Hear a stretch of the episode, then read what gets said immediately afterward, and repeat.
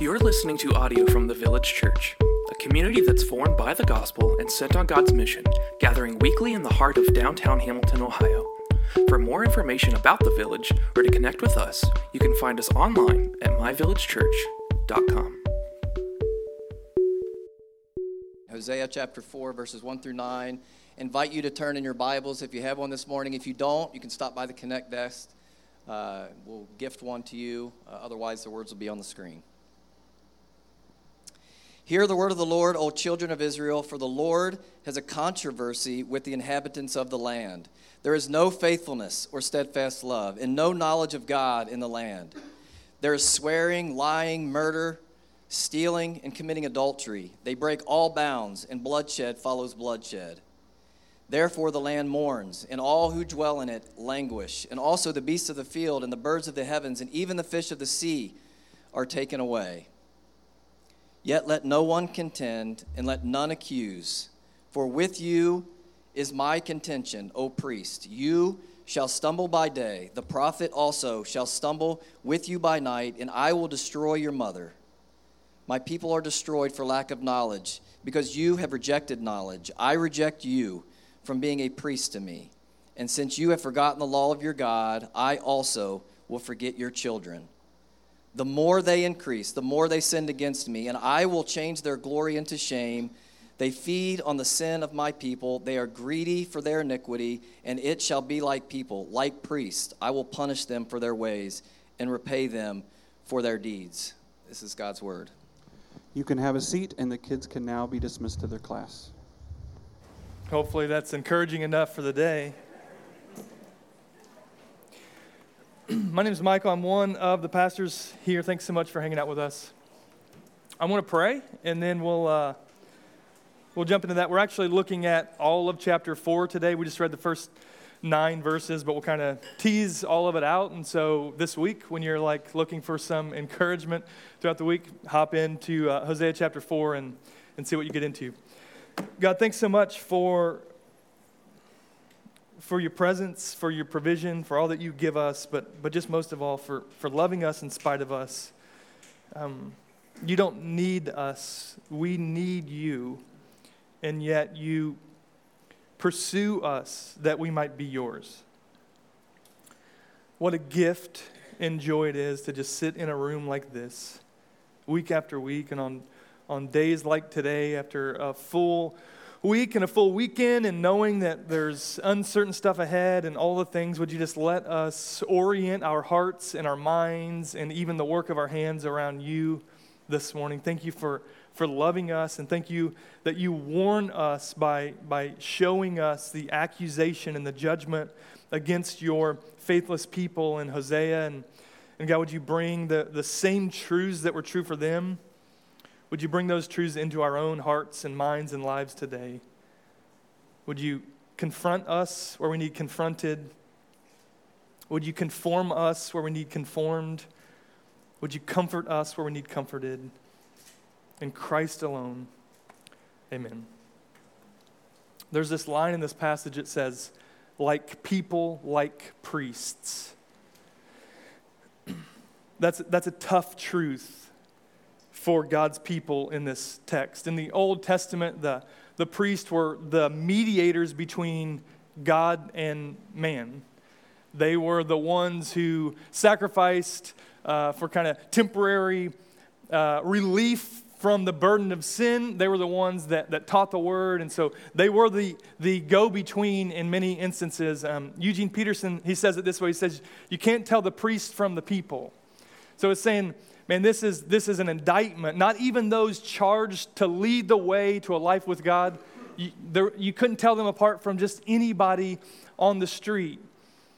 There's the, the, uh, several sayings, but that, that go something like this As leaders go, so go the people leaders who forsake the mission within companies or governments or churches or whatever, leaders who do that, they're washed away. And, and what happens is the people follow suit. And the flip is also true. As the people go, so go the leaders. When, when the masses are living in such a way, then, then they have for themselves leaders that, that aren't doing what they ought to be doing. Those things aren't always true, but they are often true. They're, they're true in the world and certainly in civil societies like the one that I, I think we live in a civil society most days, right?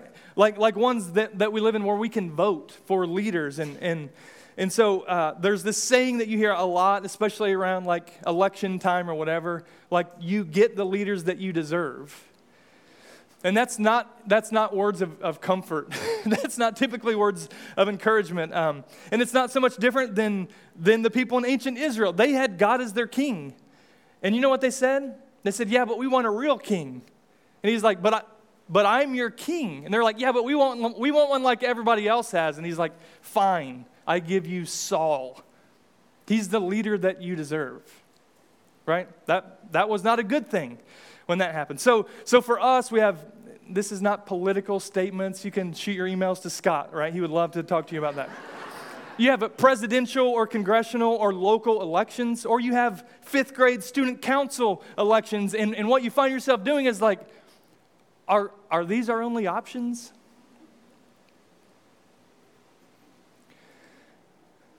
The indictment is against the leaders of the people here. That's true in the world. These realities are true, and, and they're also true within the church. The context of Hosea is, is miles apart from our reality that we're living in now. It's, it's a thousand years, right? Thousands of years, nearly 3,000 years apart, and, and in a context not like ours. The technology was different, everything was different, but the realities are true. That the human heart and the interaction between God and his people, it's, it's so much the same today. And, and I won't tease out all the technicality today. I, kind of want to hang out up top. I know things have been a little heavy, and we use a lot of words that are tough to digest in focal passages and whatnot, right? So, the technicality of what's going on in chapter four is, is there are kind of three layers of charge, three accusation, uh, three layers of accusation and the judgment from those. And, and so, if we read on, we'll see the charge against the inhabitants all across the land. He's saying, All of Israel is, is broken and wayward from me. And then he like he adjusts his scope and his aim towards the priests, the leaders of the people. And, and he says, Man, you're no different than all the inhabitants. There, there's no way to even distinguish you from everyone else. And then, and then he, he gazes kind of in between and he makes charge and judgment against the covenant community, against God's covenant family within Israel. And so there's, there's accusation and there's consequence, and there's accountability through judgment. And, and so far, as we've been walking through Hosea and in these minor prophets, so much of it is just judgment for sin. And, and there's like little glimmerings of hope, but it, like in this chapter, th- there's not a glimmering, there's not a glimmering of hope. The reality of, of Hosea, of, of Hosea's setting in the mid 700s BC is he's called by God to engage and to confront uh, to warn Israel who's sinning against their vows that they made with God, and they're sinning against God, and, and they're drifting away from Him. And so they had been a community that was devoted to Him, just like they said that they would be. And then as they grew in their comfort, they became complacent. And then, and then as they became complacent because they didn't have a lot to worry about, they become unfaithful to the Lord. They begin to trust in other things. And so that's really what this whole book is about.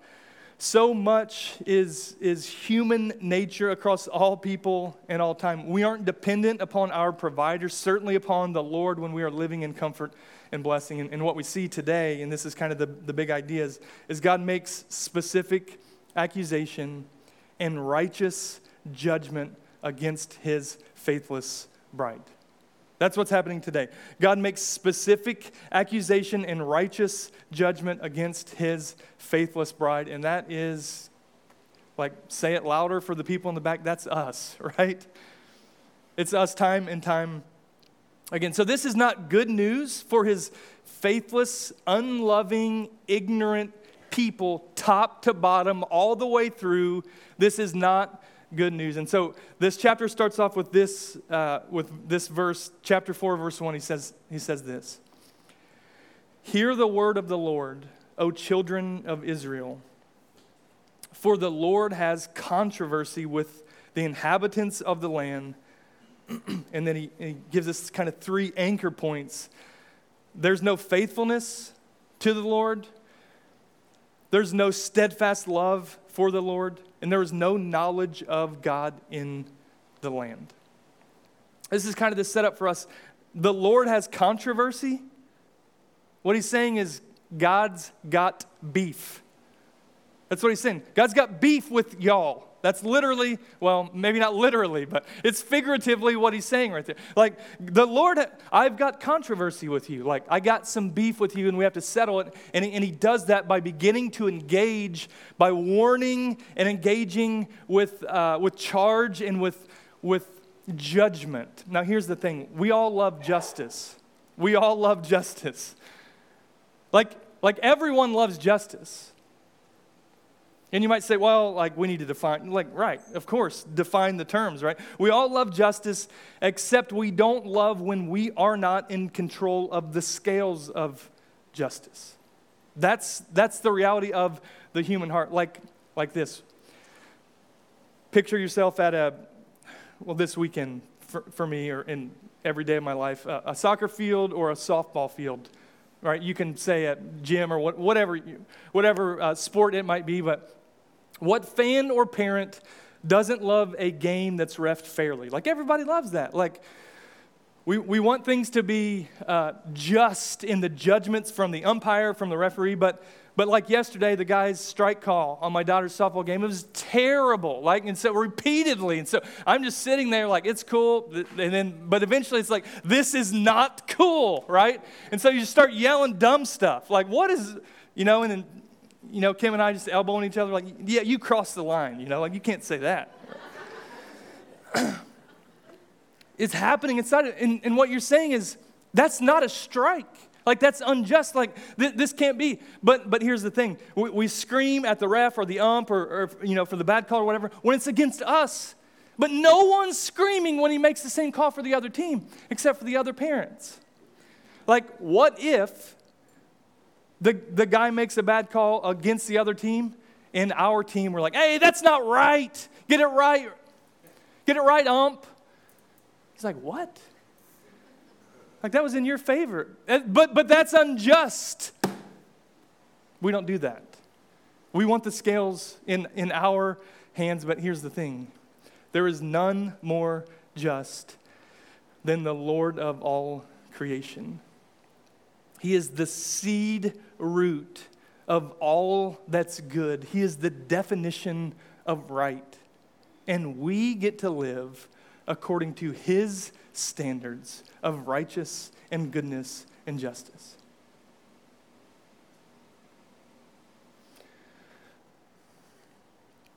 So we see these accusations against God's people no faith, no love, no knowledge in there. And it's kind of all interweaved in this entire chapter. And, and what I want to do is just kind of pull a few threads and untangle at kind of a high level. And the first thing is this the, the charge is that there is no faithfulness among the people. They are non committal, which I know we can understand. It's the party invitation or it's the text that you know you should reply to, but you just like, you're non committal and you, you, wait and maybe you forget about it uh, or, or whatever, but we just don't want to commit to the thing. And, and here's the thing relationships, they are built upon commitment from, from, from top to bottom. No matter what the relationship, it's built on, uh, shared upon commitment whatever that looks like. Coworkers, hey, I'm going to do my job, you do yours. That's the commitment, right? Uh, brothers and sisters, we're going to love each other and not, you know, mistreat each other. Husband, wife, friendships, whatever. It's it's about commitment. But this one, between God and his people, the commitment is, is broken. And it, and it says something like this, verses 3 through 5. It says that, that all creation is victim to the sin of the world. Look around, it's, it's all broken and, and nothing is as it ought to be. And he goes on and he says, it's, it's swearing and lying and murder and stealing and, and broken marriage. It's, it's adultery. Like everything that you look out and see, it's, it's broken. That's my judgment coming to you. So he says, there's languish to all in the land. Everyone's languishing. It's, it's not a good vibe.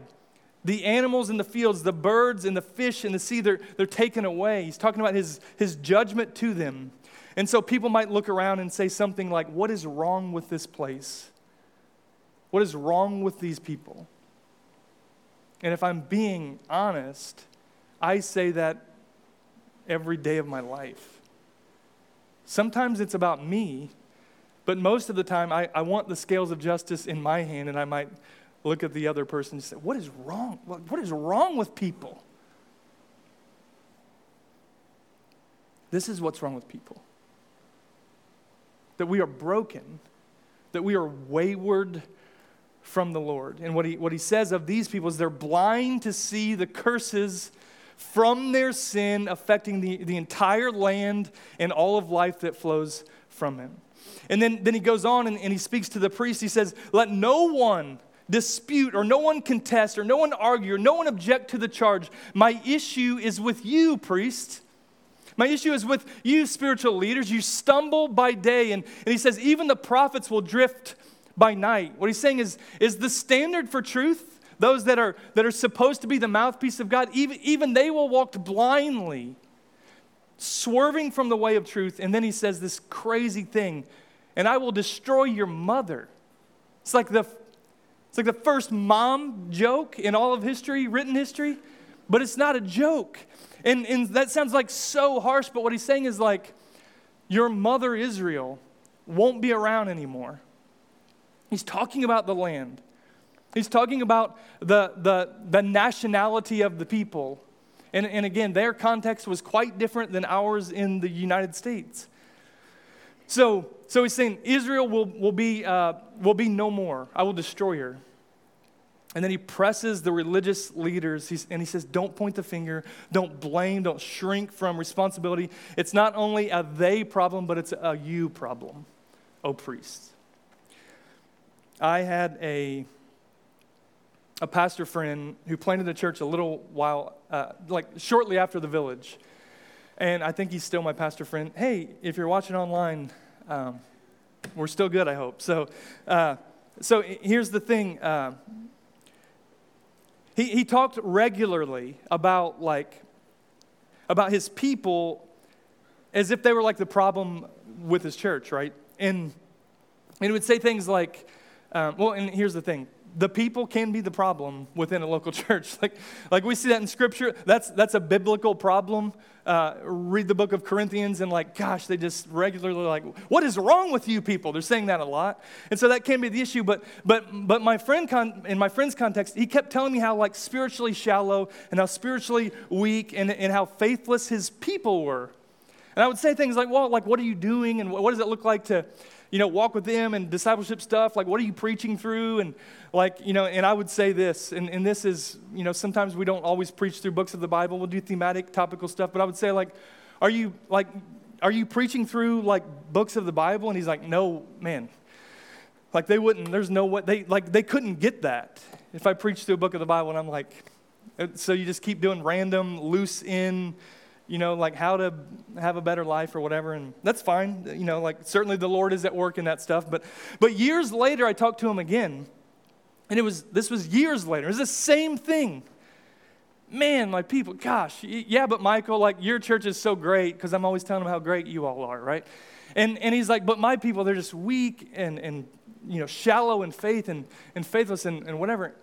And I was like, yeah, like, man, well, you know, what's that look like? And what's discipleship look like? And like, who are your leaders? And like, what are you preaching through? Like, uh, you should, are, are you preaching through books of the Bible? Like, no, they wouldn't, like, man, they couldn't. And I'm like, and so in as many words, I said to my friend who's still my friend, like, your church's issue with shallow faith is not them, it's their pastor. Because he thought that they couldn't handle God's word. And I get it in contextual stuff. Like, that's, that's not just me taking shots. Like, that doesn't make me or Hosea or the Lord unsympathetic, but it means that this, this book is really important. It's really, really important.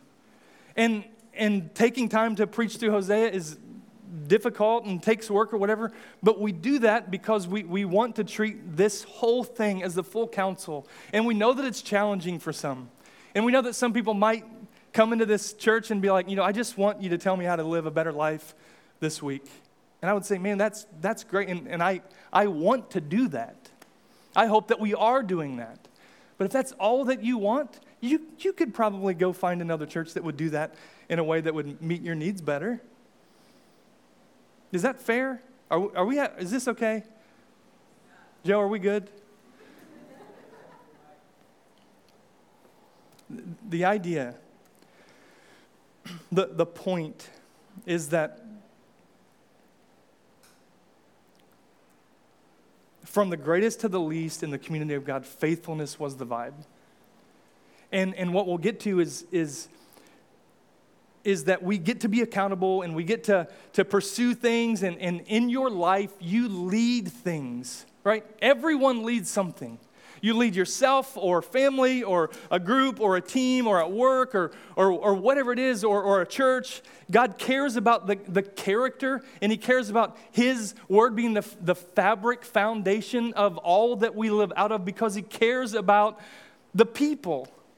And His indictment is man, let me show you the way to care best for these people because they they deserve it. The people of God, they have forsaken their God, and, and the bride leaves the groom, and the child forsakes the parent. That, that's the relationship breakdown that's happening. And the judgment for, for the way that they're doing that is cracks in the foundation of creation and created order, and, and satisfaction that only comes from the Lord has, has taken a backseat to lesser providers that can't compete to the fullness in God alone. We, we read on in, in verse 9, he says, In it, and it shall be like the people like priests. I will, I will punish and repay them for their ways and for their deeds. I will give them the wages that they have earned. And, and he says this they will eat and they will not be satisfied.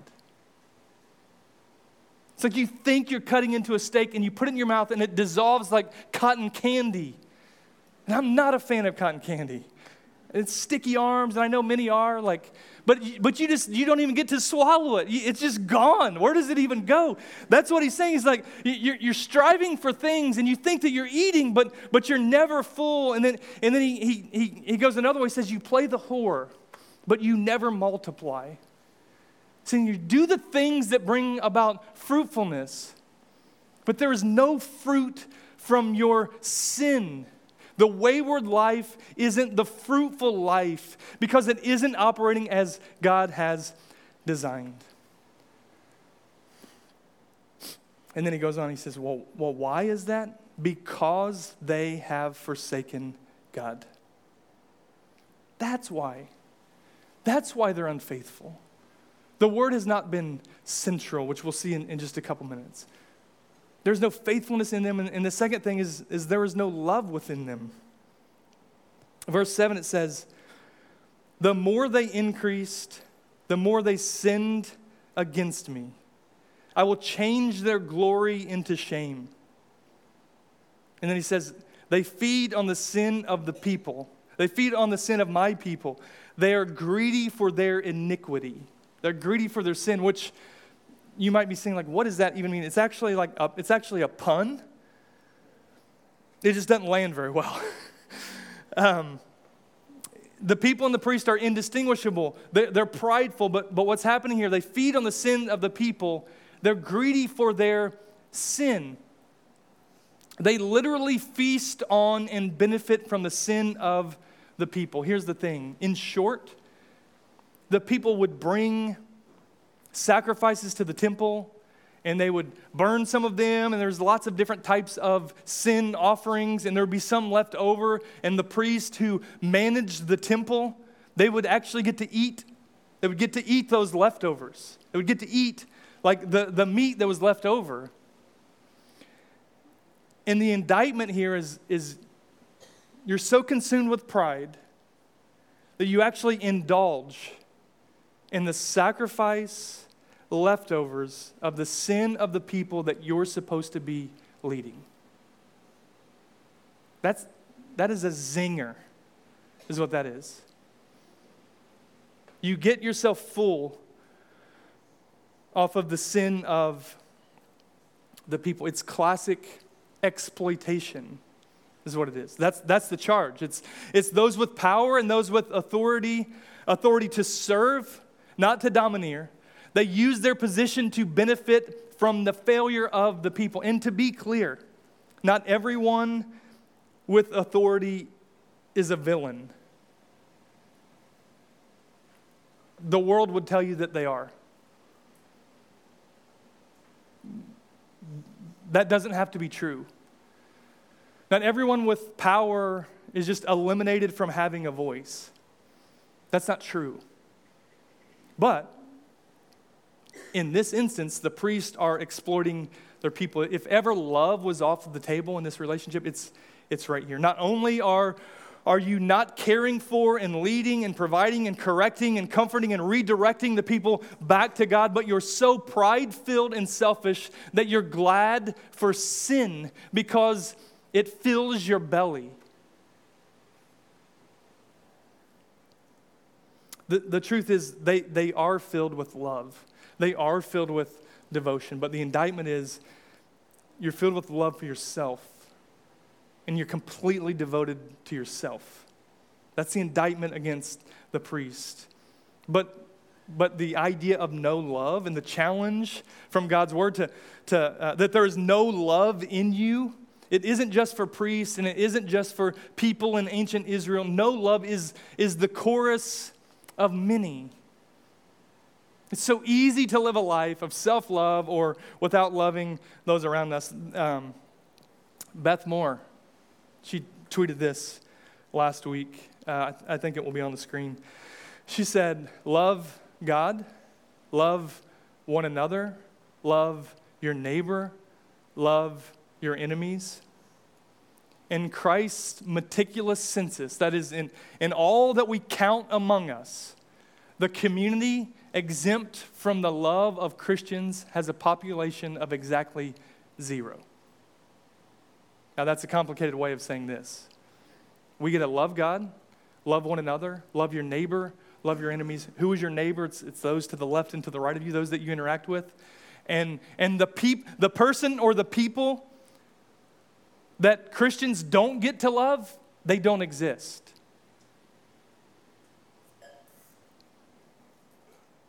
In fact, it, it is exactly this the ability and to the extent that we love that is the proof of our legitimacy in Christ, which is just really tough.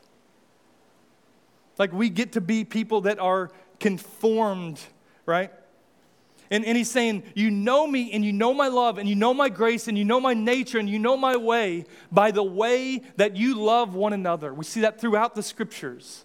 That we are called to love as a reflection of the love that's been shown to us. And, and loving one another is the easiest part. It's, e- it's easier to love one another. It's easy for me to love you if you love me. But it doesn't end there. How do you engage with your enemies? Is it a long list? Who do you consider your enemy? Is it a person because they personally wrong you? Is it a, is it a group? Is it a, a, a tribe, if you will? Is it some cultural made up thing, some faction in your head? Who is it that you struggle to love? The reality is, the way that we love and the who that we love should be impacted by the reality that Christ has loved us first. It should be. When we have hatred inside of us, we get to be reminded that Christ has loved us first while we were unworthy of his life, which he laid down for us. So, who do you think about with, with hatred in your heart? And, and who do you talk about? And every time you talk about them, it just, it just blows up. And look, I know there are messy things in life, right? I'm not just saying that this is easy and that there's no consequence to action against one another. I'm not saying any of that at all. I'm just saying that we get to reflect on what happens inside of us. And certainly we get to consider what happens outside of us or through us when, when we find ourselves unloving. The command to love is, is not easy, not at all.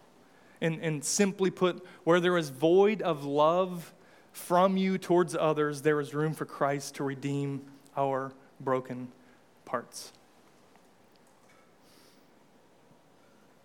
Let's move on. The last thing is knowledge. No knowledge. There's no knowledge of God.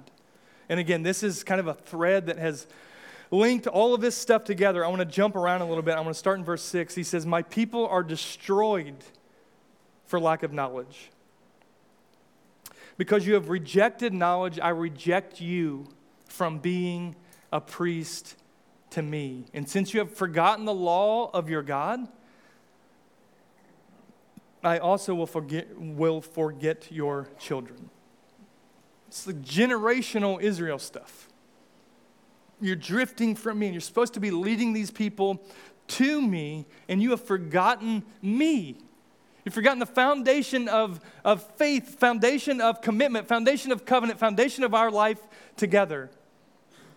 We read on in verse 12 My people inquire of a piece of wood, and their walking staff gives them oracles. Oracles are like messages from God. He says, My people are asking pieces of wood for advice. That, that is a zinger. Like, what, what are you doing? And look, we can, we can find ourselves in spaces where we are desperate. And, and again, I use examples like you have a cross necklace and you hold your necklace and you, you, know, you find yourself maybe even like praying to the necklace or, something weird like that. But, but in this context, it's not just that that they thought the wood did something, but it's they thought that the wood was an avatar to other gods. They thought that it, it, it, opened a way for them. That's what the idolatry was. It, it opened a way for them to have access to other gods. And so they're talking to wooden objects or created things with their own hands as if they had the ability to offer them wisdom. He goes on, he says, for a spirit of, of whoredom has led them astray, and they have left their God to play promiscuous games. And then he goes on, they sacrifice on tops of mountains and, and they burn offerings in the hills, and, and they do this because it's in the shade. And it's just all this stuff is just like making shallow the faith and, and, and being drawn away to, to other gods. The stuff that we've been looking at time and time again. I worked in a, a window factory many years ago, lifetimes ago. And I worked there at midnights, and there were no windows in the factory, which is just incredible. But here we are, right? It's the story of my life. Um, I make windows all the day long. I make windows, and I can't see out anywhere. These windows, they don't even lead anywhere. Um, so, so I didn't make like the glass part. I just made the frames, and we sent them out in like kind of long pieces. And it was kind of like if you've ever done like a Play-Doh Fun Factory, we put the stuff in, you squeeze it out, it comes. It's just like that, but it was a little more complicated. And so it was very complicated. And I worked there for like three and a half years, and I still can't make a window. Like it was like it was it was like a real thing. And so you know, you, you learn, and, and, and so while there were, uh, while I was there, they, they, hi, they hired a shift supervisor and he was like had no experience in the industry which is fine like you know you can do that but but he o- oversaw the midnight crew and we were just the best crew you can imagine. And so so they changed some things and they implemented some new standards and processes and testing and, and kind of verifications and so they kind of divvied up my job and made sure that those that were doing like the more complicated stuff knew what they were doing. And so this guy my, my boss had to walk around with a clipboard. And I remember, I was like 20 years old, 21 years old. I just remember thinking, I feel really bad for this guy because this is not a good setup. He was the leader, he was, he was the, the head of production for all of us that worked the 12 hour shift at, at night, right? And he had to go around with a clipboard and he's looking at these drawings that look like IKEA furniture drawings. And he had to like validate these men and women who had been doing this for 20 years on the process and procedure of doing what they know how to do that he can't do. Right? Are you getting the setup? Like, so, so he comes around and he's like, I need you to do this thing. Like this, this part has a problem. I need you to correct it. He didn't know how to correct it. And he's sitting there with a clipboard, and I just remember these people looking at him like, I mean, it, it, was, it was just not good. Like, he was not set up for success. There's a 100% chance that he doesn't work there anymore, right? Like, he couldn't have. Like, he, he was not set up to succeed. But I remember even being 20 years old just thinking, this is terrible. It's completely unfair to him because, like, he did not have the knowledge he needed to, to lead the people to whatever it was that they were trying to do. And yet he was being held accountable to that. That's what's happening here. And he's saying of the priests that even you don't have the knowledge of me. How on earth can you lead my people to know me and to, to be faithful to me and to love me? That's the indictment against them. See, our walk with God is not, it's not merely about knowledge not by a long shot. That, that's a dark valley to walk in. Like, knowledge without action is the epitome of Christian hypocrisy. Like, we can't be people who just have really big brains and really small hearts. Like, that, that is a real problem. But knowledge of God is foundationally important for us to live a life with Him. Uh, we've read these before um, some time ago in another series, but I, I wanna, want you to look at two quotes. One is from A.W. Tozer, and he says, What comes into our minds when we think about God is the most important thing about us. So just sit there, don't read on, stop that, all right? What, what comes into our minds when we think about God is the most important thing about us. What you think of when you think of God is really, really important. The most important thing. Tozer would say. Whatever you think of when someone says, like, what do you think of when you think of God? That does shape everything. And then C.S. Lewis, he comes along later and he says, by God Himself, it is not. How God thinks of us is not only more important, but infinitely more important. Indeed, how we think of Him is of no importance except insofar as it is related to how he thinks of us. So he says that is not the most important thing. What you think of when you think of God, no, that no chance. How he thinks of us, now that's what really matters. Well, what I would say is, is both have valid points, right? We, we can get that. But both support and they kind of give way to what I'm about to say and, and maybe this is controversial for you. Um, knowledge of God is the engine that drives faithfulness and love.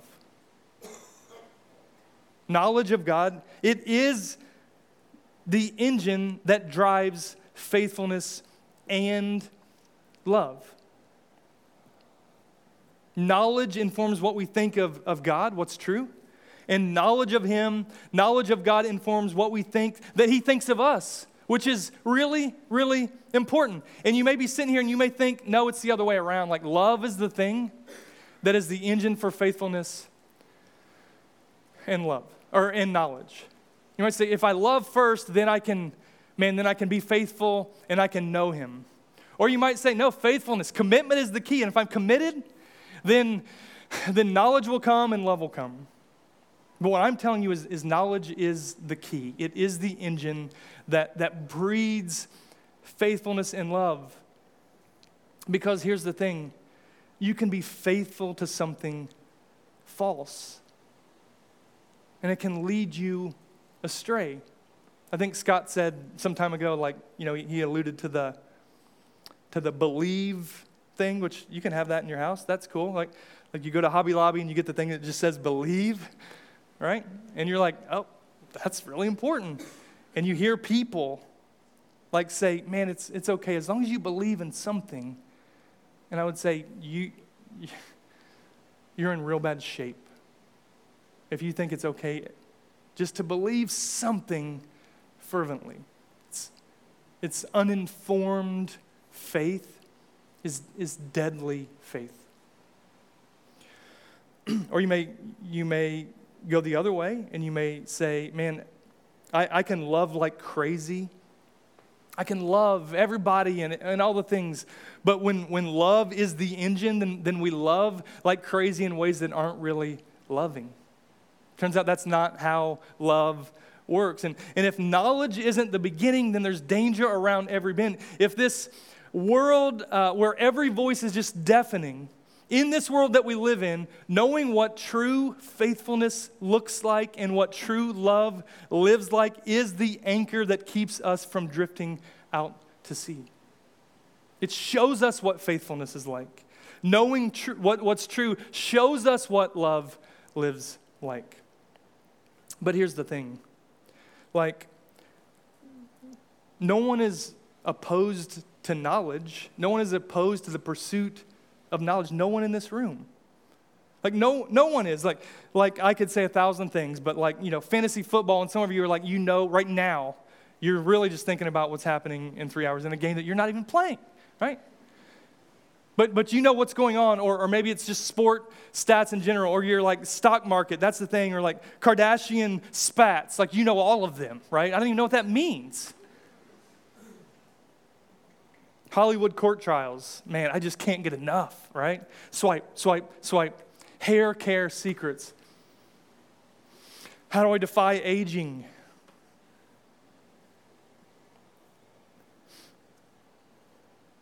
Organizational tips, pet behavior tips, pop culture, serial killer and true crime stats and cases.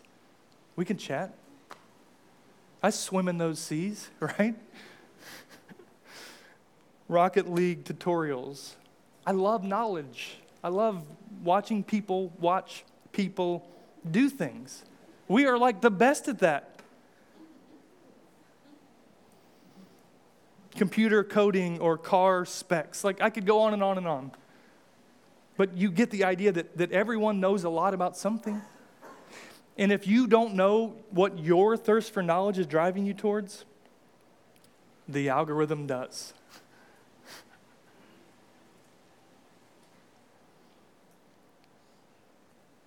Man, but, but we may be well opposed or we may be lazy when it comes to to pursuing the knowledge of God.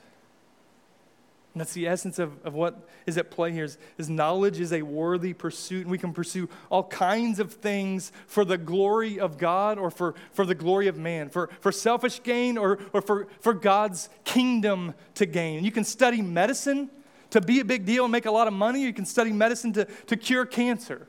Or you can, you can do whatever it is. You can study electricity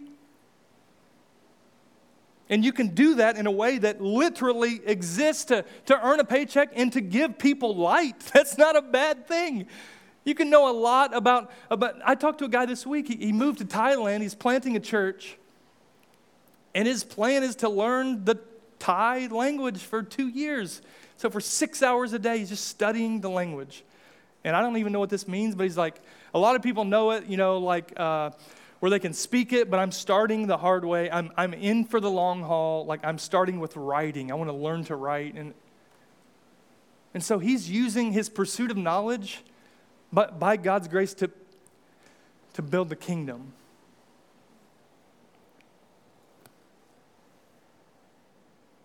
Man, I'm not saying at all that, that theological precision or, or big words or systematic categories of faith or, or studying the writings of old dead guys or being able to, to keep up with strangers about doctrinal nuance on Twitter. I'm, I'm not, that's not what I'm inviting you into. That's not, that's not the knowledge that I'm talking about. But, but we see this in 2 Peter. The people were in a similar place, but they were, they were kind of scattered about and they were struggling to be faithful to the Lord and to one another. And he says this, 2 Peter chapter 3, he says, Dear friends, this is now the second letter that I've written. And in both letters, this is what I want to do. I want to stir up your sincere understanding by way of reminder. Say, I want to remind you of this truth so that you can recall the words previously spoken by the holy prophets and the command of our Lord and Savior given through the apostles. He said, I want this to be in the for I, am writing this letter so that this is in the forefront of your mind, in your heart, in your hands, and in all of your life. Therefore, dear friends, since you know this in advance, be on guard. He's, he's saying, like, life is really tough, and you're going to be drawn to swerve away from me.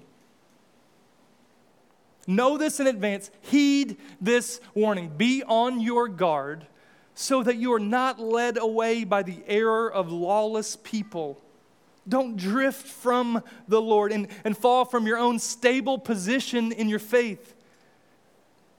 This is, this is his encouragement. But grow in the grace and knowledge of our Lord and Savior, Jesus Christ. Man, how do I live in a world that's not like this one? How do I remain faithful to the Lord and, and to this covenant family? How, how do I do that? Grow in the grace, in the knowledge of our Lord and Savior, Jesus Christ. To him be the glory, both now and to the end of eternity. And there's a bunch more stuff. We'll throw some things on the screen in just a second, but this is, this is what I want to encourage you with. We get to redeem our time. We live in a, a soft, it's difficult, but a soft culture that has so much time we don't have to spend all the time making food. We don't have to spend all the time doing the things that we do. We're, we're like, oh, I think a four, you know, four day work week is, a, and then we just have, we have so much like comfort time. And, and my challenge to you is, man, watch Netflix, scroll TikTok, run, play sports, do whatever it is that you do. Learn to fly drones or learn to take really good photos. Like do, do things, pursue knowledge, right? But but as you do those things, be mindful of how whatever it is that you're doing can be redeemed to allow you to pursue the knowledge of God and to build his kingdom. Here's what I mean. Snapchat was created and targeted to middle aged men to have side projects that they didn't want a paper trail for. You with me? That's, that's who it was targeted towards. That's who it was pitched to. That, that's why it was created, so that politicians could have affairs on their spouses. They didn't know that a slew of 13 year old people in California would be like, hey, this is, hey, this is, hey, and then, and then it's just, it's kind of a big deal. You don't have to use Snapchat that way. I encourage you not to. Lots of dumb stuff. Parents, kids. That kid don't go home and be like, see, even Michael said, like, uh, you should let me have it. I know I'm eight, but like, you should let. I didn't say that. That's another day. But my point is, we get to redeem the things that God has given us.